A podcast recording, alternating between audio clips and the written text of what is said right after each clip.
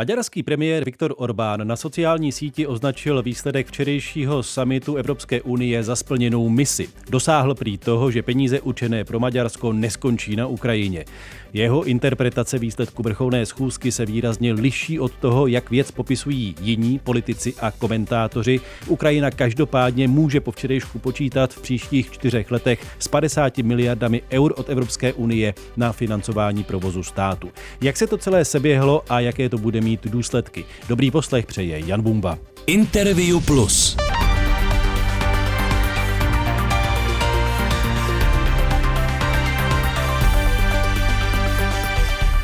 A hostem interview je zástupce ředitele Institutu Europeum, bývalý bruselský zpravodaj Českého rozhlasu Viktor Daněk. Dobrý den. Děkuji za pozvání, dobrý den. Předseda Evropské rady Charles Michel oznámil dohodu 27 lídrů členských zemí vlastně pár minut po zahájení samitu. Bylo základem té dohody, že se podařilo vytvořit nějaký prostor pro maďarského premiéra, aby mohl ten summit vykládat jako svůj úspěch? Hmm.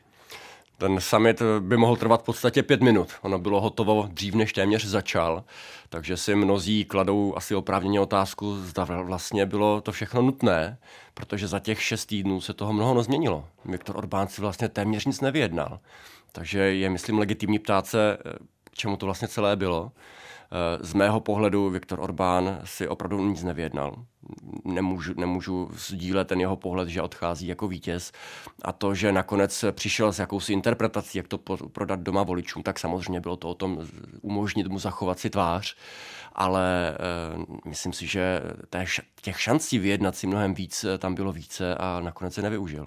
Když se podíváme na tu časovou osu, tak jako významný bod se jeví ta ranní schůzka před summitem, na které byly kromě Viktora Orbána předsedkyně Evropské komise Ursula von der Leyenová, předseda Evropské rady Charles Michel a pak eh, italská premiérka Meloniová, francouzský prezident Macron a německý kancléř Scholz. Hmm. Proč právě tahle sestava?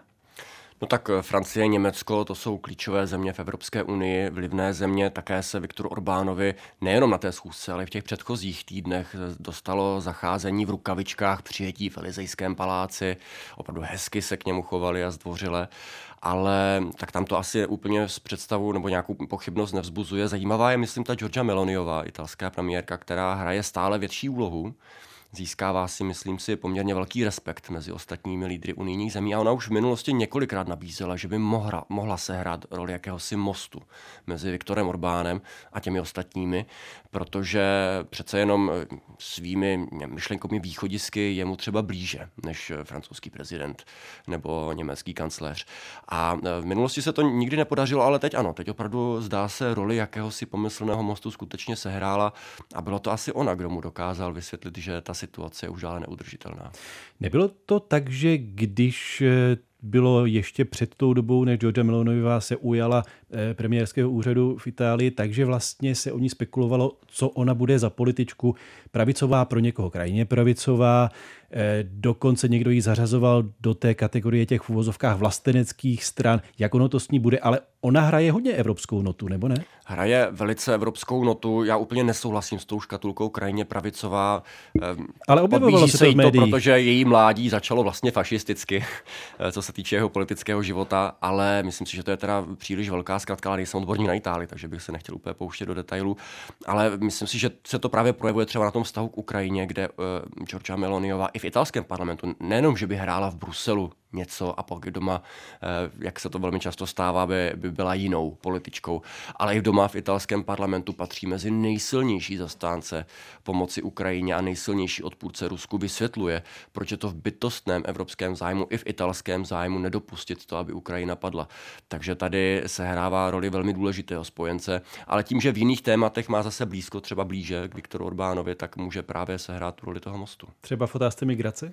Třeba v otázce migrace, ale jsou to třeba i ty různé kulturní otázky. Taky tam. Dokážeš odpovědět na tu otázku, která visí ve vzduchu od včerejška, co přesně Maďarsko dostalo za to, že hm. ustoupilo od hrozby použití VETA? Já jsem se snažil i ptát, ale i co, co, se, co sleduju v médiích, jak sledují jiné komentátory, tak se zdá, že nedostal nic vypadá to, nebo budí to dojem, že na té schůzce, na té raní, o, o které si mluvil, a potom ještě na té rozšířené, kam přišel i Donald Tusk a další, další vybraní premiéři, litevský prezident, myslím, tam byl také, tak eh, že tam musela padnout nějaká dohoda, ale všichni přísahají, že ne, tak to vypadá podle všeho, že Viktor Orbán spíš prostě jenom pochopil, že ta jeho role opravdu není dále udržitelná, že to, co získat mohl, tak to už získal a dál už nemá o co si říct. Že by tam byl nějaký náznak, pokud ne výslovný příslip, že Evropská unie uvolní ty miliardy eur pro Maďarsko, které jsou blokovány kvůli výhradám vůči dodržování principů právního státu. Nic takového nevidíme. Když se podíváme konkrétně, co je vlastně v tom závěrečném dokumentu toho samitu, tak tam se změnily opravdu jenom kosmetické detaily. Tam se dostal jenom krátký příslip, že pokud jde právě o ty sporné za zmrazené maďarské prostředky, tak Evropská komise se tam zavázala, že bude při posuzování stavu právního státu eh, ke každé zemi přistupovat objektivně nezávisle, něco takového. Což je ale věta, která už jednou v závěrech byla. Čili to není není nový posun. A zároveň ale ani Evropskou komisi k ničemu konkrétnímu nezavazuje. Myslím si, že každý v Evropské komisi bude přísát, že vždycky se choval férově a spravedlivě a nezávisle k Maďarsku i k ostatním zemím. Takže pokud Viktor Orbán v tomto vidí nějaký příslip, že se mu uvolní více peněz, tak uh, upřímně řečeno nevím. Možná, že něco opravdu padlo za těmi zavřenými dveřmi, ale to by byla opravdu divoká spekulace, protože o tom zatím nemáme sebe menší důkaz. A upřímně řečeno si myslím, že pokud taková dohoda padla, tak oni budou všichni dobře přemlčet, protože nemají absolutně žádnou motivaci, aby něco takového se dostalo ven. A Maďarsku tam vysí jak velké peníze? Viděl jsem v agenturách nějakých 20 miliard eur, že je blokováno? Maďarsko dostalo eh, v prosinci, když souhlasilo s otevřením přístupových, no, s udělením kandidátské země eh, statusu Ukrajině a otevřením přístupových rozhovorů, eh, tak dostalo příslip odmrazení 10 miliard eur, což je zhruba třetina té částky, takže asi 20 miliard tam tedy ještě zůstává, což je opravdu obrovská částka, když si uvědomíme, že Maďarsko je podobná ekonomika jako Česko, to jsou ohromné peníze. A ještě když se podíváme na závěry toho včerejšího minisamitu, tak stojí tam, že pomoc pro Ukrajinu, ta finanční pomoc pro Ukrajinu se bude probírat každý rok na setkáních lídrů zemí Evropské unie. Znamená to něco z praktického hlediska? Já si myslím, že ne. Opět, tam někteří to interpretují tak, že si přece jenom jednu možnost VETA vyjednal, ale já bych to tak úplně neviděl, protože eh, jestli to čtu správně, tak to znamená, že, že se Evropská rada jako celek, který jednomyslně musí shodnout, eh, že může požádat Evropskou komisi o revizi toho, zda ty půjčky fungují, jak mají, jestli se třeba někde nestrácejí ty peníze.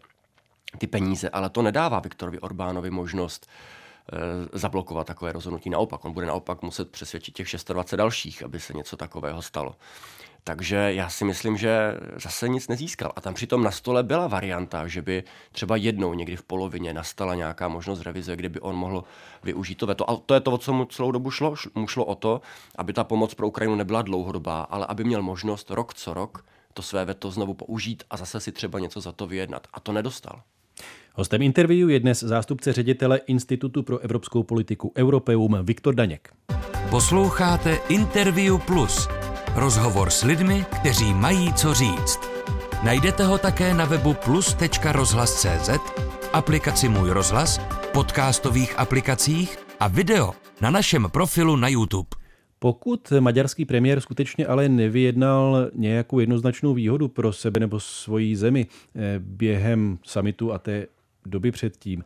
Nemůže to někdo interpretovat tak, že prostě ten zbytek Unie zválcoval jednoho svého člena, který měl jiný názor? Já to tak nevidím.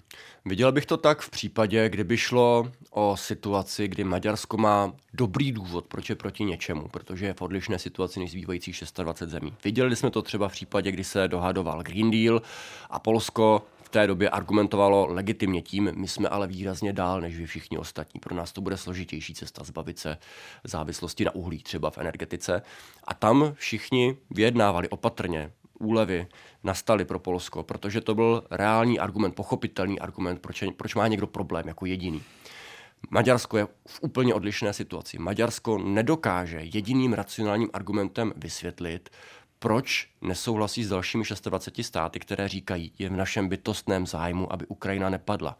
Když se na to díváme idealisticky, bylo by zkrátka z pohledu těch 26 zemí morální selhání, nepomoci zemi, která je napadená a brání se. Eh, Evropa je kontinent nebo Unie je eh, celek, který bojuje za svět, kde se dodržuje vláda práva, kde se řídíme podle pravidel, ne kde platí právo silnějšího. A kdybychom se na to dívali čistě realisticky, tak eh, prostě není v zájmu Evropy, aby Rusko se svými jadernými zbraněmi mířilo na Evropu ne z míst, kde je teď, ale z dnešních ukrajinsko-slovenských hranic. Jo, to jsou všechno argumenty, kdy tam prostě není racionální protiargument, proč by mělo být v zájmu Evropy připustit to, že Ukrajina padne.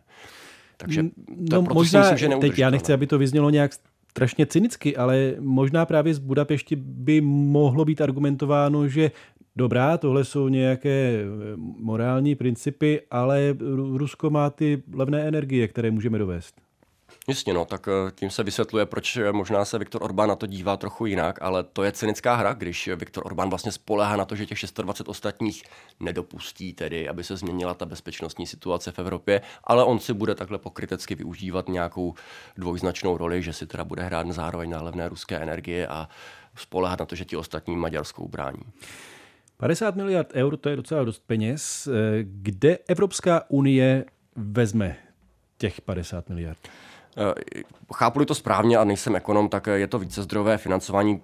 Zjednodušeně řečeno šlo vlastně o to, že eh, je nějaký evropský rozpočet schválený na více let a ten už nestačil, bylo potřeba ho navýšit a to navýšení je vícezdrojové, ale to důležité, co je říct, jsou to vlastně peníze navíc. Není to tak, že by se teď sebrali peníze na budování dálnic nebo na investice do energetiky nebo kamkoliv do výzkumu. Jsou to peníze navíc, které si zjednodušeně řečeno pro představu Evropská unie půjčí jménem všech členských zemí a poskytne Ukrajině z menší části jako nevratné granty, z větší části opět jako půjčky. Znamená to, že Evropská unie nebude muset omezit nějaké své výdaje nebo investice Nehrozí třeba krácení dotací zemědělcům nebo něco takového? Nic takového nehrozí, o tom právě celá ta debata byla, jak zajistit to, že Ukrajina bude mít jistotu dlouhodobého financování, aniž by to muselo znamenat nějaké vnitřní škrty, aniž by kdokoliv v Evropě přišel o své peníze nebo dotace. Takže takový ten argument, který už ho slyším, eh, že peníze pro Ukrajinu se najdou, ale doplatí na to občané Evropské unie neplatí? Pokud někdo něco takového říká, tak lže. Eh, Předsedkyně Evropské komise Ursula von der Leyenová mluvila o flexibilitě v souvislosti s výplatou peněz Ukrajině. Co to je? Eh, kdo a kdy a za jakých podmínek bude vlastně vyplácet ty peníze?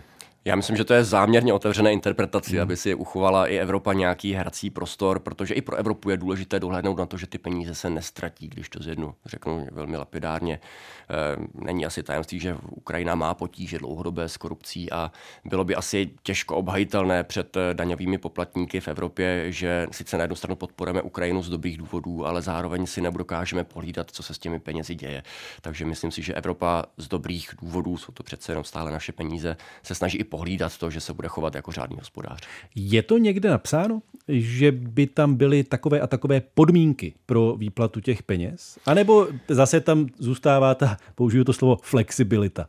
No, zatím máme jenom základní politickou dohodu v politických obrysech. Na ty detaily si musíme počkat, jak to bude přesně technicky zajištěno, ale to je něco, co vyplývá už ze smluv. Evropská komise, jeden z jejich klíčových úkolů je dohlédnout na to, že peníze v evropském rozpočtu jsou utraceny řádně, správně a nejsou někde defraudovány. Mířím tím k tomu, jestli třeba zrovna třeba v Budapešti nemůže dojít k tomu, že budou vním, bude vnímáno jako nefér, když peníze pro Kiev půjdou bez nějakých větších podmínek a je to garantováno. A přitom Maďarsko nedostává dotace, protože jsou tam obavy z dodržování principů právního státu. No přesně tak to Maďarsko vnímá. Vnímá to jako vlastně neférovou situaci, že Maďarsku se peníze krátí, ale na Ukrajinu jdou, ale tak eh, zaprvé si řekněme, jaká je situace na Maďarsku. Evropská komise má dobrý důvod, proč ty peníze mrazí a proč má velkou obavu z toho, kde končí v Maďarsku. A na druhou stranu, já myslím, že přistupuje rovně ke všem zemím v tom, jak dohlíží na využívání evropských prostředků.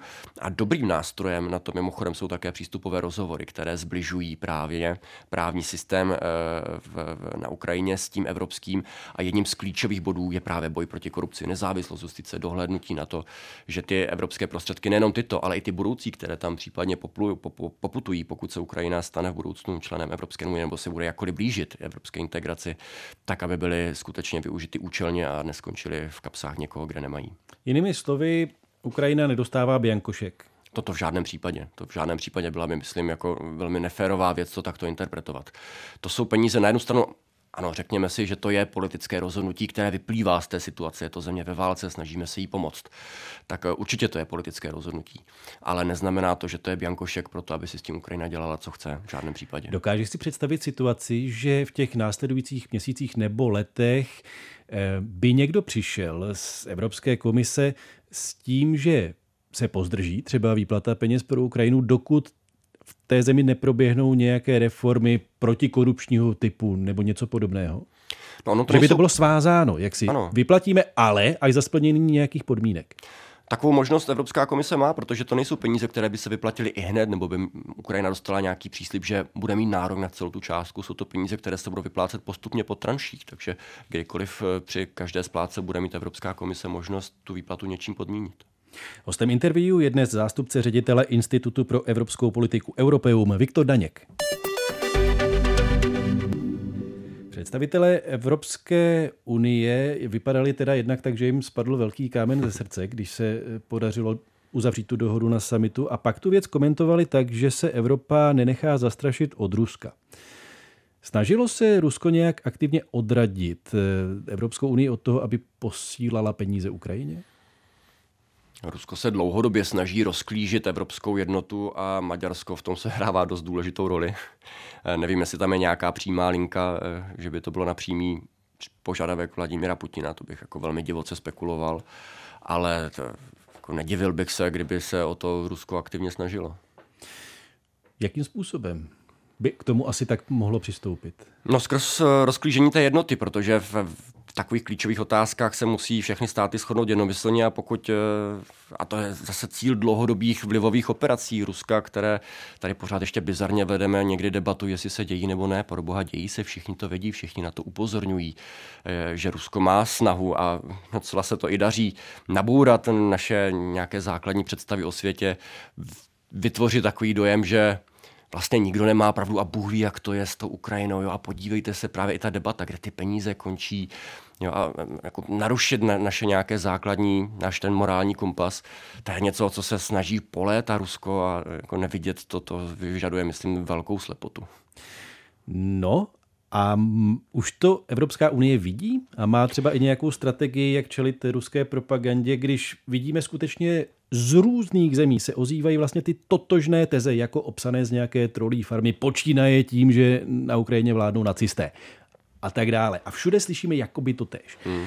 Chápou evropští politici, že Rusko používá informace jako zbraň? Chápou to velmi dobře a chápou to po léta, ale to, to by bylo asi na úplně jinou debatu, ale to je, to je neuvěřitelně těžký boj protože eh, bohužel Rusko tady velmi umně zneužívá naše vlastní slabiny a pokud my jako společnost nejsme silná a odolná, tak tam ta bohužel debata začíná, tak jsme k tomu zkrátka náchylní a když to nebude dělat Rusko, tak to bude dělat eh, někdo jiný. Pak jsou, pak jsou tady různé dílčí věci, které se musí u toho stát a Evropská unie třeba správně se zaměřuje na to, jak fungují online platformy, protože ty sehrávají roli jakéhosi megafonu. Nebýt eh, toho, že je velmi snadné na sociálních sítích šířit některé dezinformace, které se takto dostávají k uším násobně mnoha více lidí, než by se dostali jinak, tak nejsem v situaci, jaké jsme. A je správně, že Evropská komise nebo obecně i unijní státy, europoslanci se shodli na tom, že je potřeba s tím něco dělat, že se velice výrazně zpřísňuje regulace toho, co sociální sítě, jaký, jaký, hm, jakou odpovědnost vlastně sociální sítě mají za obsah, protože donedávna platilo, že to, co tam nahrají uživatelé, nad tím si umili ruce, to není naše. Ale teď konečně se dostáváme do, do situace, kdy si musí ty velké internetové platformy uvědomit, že za to nesou jistý díl spoluodpovědnosti. Neukazují ale třeba i volební výsledky nebo stranické preference v některých zemích, že ta podpora Ukrajiny a jistá, řeknu mírně, ostražitost vůči Rusku nemusí být tak samozřejmé. A teď můžeme počítat Nizozemsko, Slovensko, nárůst AFD hmm. v Německu, eh, svobodní v Rakousku. Vůbec se nechci pouštět do složitostí belgické politiky a tak dále. Šlo by pokračovat. Všichni se, myslím, s velkou obavou dívají na volby do Evropského parlamentu, jak tam právě, krá, právě krajní pravice dopadne, protože se očekává silné posílení. Teď to možná vypadá, že by se mohla stát třetí nejsilnější frakcí, no, krajně pravicová. A e, ono to až tak velký problém pro Evropský parlament asi není, dokud tam bude nějaká většina rozumných, řekněme, která dá dohromady tu nadpoloviční většinu, aby mohla vzniknout příští Evropská komise. Ale problém je v to, že to, jak dopadnou volby do Evropského parlamentu, asi dost předznamenají ty následující na, národní volby, které nás čekají a nebude jich málo v těch příštích měsících a letech. A asi nikdo úplně nechce, aby za tím jednacím stolem v Evropské radě v Bruselu neseděl jeden Viktor Orbán, ale abych tam bylo čtyři nebo pět. No někdo to asi chce. Pokud no tak to, pokud, samozřejmě. Pokud to chtějí voliči v těch zemích. Ale asi ne nikdo rozumný uvnitř Evropy. To rozhodně není v našem zájmu. A já myslím, že to velmi dobře schrnul Donald Tusk, polský premiér, když, když byl na té schůzce v Bruselu, když řekl, že eh, nevnímá žádnou únavu z Ukrajiny nebo z války, jak se o tom někdy mluví, ale vnímá únavu z Viktora Orbána. To, co Viktor Orbán předvádí, to už je zkrátka příliš a trvá to příliš dlouho, to, že si bere ostatní jako rukojmí. A teď je to jenom jeden Viktor Orbán, ale situace, že by měl být posílený několika dalšími, to je opravdu velký problém. Eh, když říkáš nikdo rozumný, není to dost nebezpečné používat eh, takovýhle termín, protože to se těžko definuje. Možná ano, no, tak možná to asi nebylo úplně e, přesná formulace nebo šťastná, ale myslel jsem to tak, že bychom si já trochu možná žiju v bublině, kdy, kdy si říkám, že některé věci by zkrátka měly být jasné a nemuseli bychom si o nich bavit, ale uvědomuji si ty, tu realitu, kdy některé věci bohužel zkrátka jasné nejsou. Třeba to, co je v našem zájmu a že v našem zájmu prostě není svět s právem silnějšího. Už to, že jsme prostě země střední nebo menší velikosti, která nemá jaderné zbraně, takže asi bychom třeba nepřetlačili Rusko. Jo, tak pro, my, my bychom z logiky věci měli být stejně jako Maďarsko na straně e, zemí, které prosazují důsledně to, že platí ten poválečný pořádek, na kterém jsme se dohodli a mezinárodní právo. Zpátky se musím vrátit k té otázce, jestli teda ta jednota Evropské unie je tak jednoznačná a tak pevná, jak se to může teď jevit po tom summitu, který skončil teda takovou tou dohodou a všem zdá se, že to teda ulevilo, hmm. ale vydrží to? Není, není. Já myslím, že Viktor Orbán jenom pochopil, že prohrál bitvu, ale určitě se už s radostí chystá na další a těch příležitostí, kdy bude moci využít zase právo veta, bude mnoho. To, co se stalo, je podle mě jenom to, že ostatní premiéři pochopili, jak musí s Viktorem Orbánem tu, hra, tu hru hrát aby mohli vyhrát a hráli dobře. Nabili si do ruky karty a nestačí jenom argumentovat a přesvědčovat, ale se hrály roli i ty dotace, i ty peníze. Eh, unikl nějaký dokument, to byl podle mě řízený únik, to s tím snahou poškodit eh, maďarskou ekonomiku, tím, že se záměrně roz, eh, rozkýve na světových trzích maďarský florint. Nejsem si jistý, jestli to byl opravdu reálný plán, pochyboval bych, ale myslím si, že to byl nějaký řízený únik, hmm. aby se zase do veřejné debaty dostala nějaká pochyba, no, nějaké pochybnosti kolem toho, jak moci vlastně Maďarsko může poradit bez těch nejdůležitějších partnerů, které má v Evropské unii. Další věc, do, do médií se dostal únik, že by se možná ostatní státy mohly pohnout v článku 7 a e, teď, když už Maďarsko nemá spojence v Polsku, který by, by, to, by ten proces podle článku 7 vetoval, tak možná omezit maďarská hlasovací práva. Může to třeba někdo eh, vnímat jako vydírání, tak jak to interpretovali v Maďarsku, ale řekněme si, kdo tady vlastně vydírá. A po měsíce, roky je to Viktor Orbán, kdo vydírá ostatní. Jenom ty ostatní se teď naučili hrát tu hru s ním. Má Evropská unie plán, jak pomáhat Ukrajině vojensky, protože to, o čem jsme zatím mluvili, těch 50 miliard eur, to je v úzovkách civilní pomoc. To by mělo jít na eh, financování státu. Hmm. Co ta vojenská pomoc? Evropská unie je silná pouze v některých oblastech a obrana to není, upřímně řečeno. Eh, je to třeba ta finanční oblast, proto je důležité, že se teď opravdu shodli na té finanční pomoci, která dá nějakou jistotu. Eh, Evropská unie také sehrává velmi důležitou roli ve financování té vojenské pomoci. Jako drtivá většina té finanč, vojenské pomoci je z velké části tedy financovaná skrz evropské peníze, ale pokud jde o tu obranu, tak tam je to na jednotlivých státech, na, na jejich ochotě. Zaplať pámbu, že se ta situace velmi změnila a třeba Německo, které na počátku patřilo mezi ty nejvíce skeptické, tak teď patří naopak mezi ty nejsilnější zastánce další vojenské pomoci. Teď jde o to to jednak udržet a za druhé důležitá, eh, důležitá otázka je, jak dopadnou volby ve Spojených státech. A pokud by se měl do Bílého domu vrátit Donald Trump, tak se obávám, že to bude jenom na nás, jenom na Evropě. Jestli budeme schopní v té vojenské pomoci pokračovat dost na to, aby Ukrajina přinejmenším byla schopna se dál bránit, alespoň na tom, na čem je teď. A teď tu máme jednu konkrétní věc. Velká debata se vede o tom, že Unii se nepodaří splnit slib o dodávce milionu dělostřeleckých granátů. Místo toho jí bude hmm. tak nějak polovina asi. Velké zklamání. To je tragická zpráva, protože munice je jedno z těch nejdůležitějších po čem Ukrajina dlouhodobě, po měsíce volá, vlastně se i kvůli tomu zdržela ta eh, letní ofenziva, která dopadla velmi nešťastně pro Ukrajinu. Ty, ty výsledky, které měla přinést, zdaleka nepřinesla.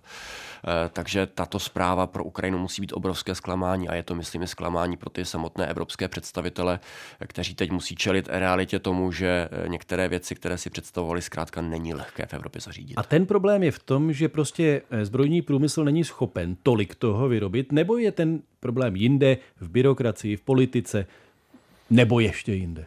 Já myslím, že to je výsledek toho, že dlouhodobě Evropa zanedbávala svou vlastní obranu, což se ale logicky projeví v tom biznesu. Pokud není poptávka ze strany států, kteří jsou velmi často ti, kteří nakupují, no tak není pak ale nabídka ani ze strany těch firm. A otevřít novou fabriku na munici to není ze dne na den. Říká zástupce ředitele Institutu pro evropskou politiku Europeum Viktor Daněk, bývalý zpravodaj Českého rozhlasu v Bruselu. Viktore, děkuji za rozhovor. Děkuji za pozvání, hezký den. Od mikrofonu se loučí Jan Bumba.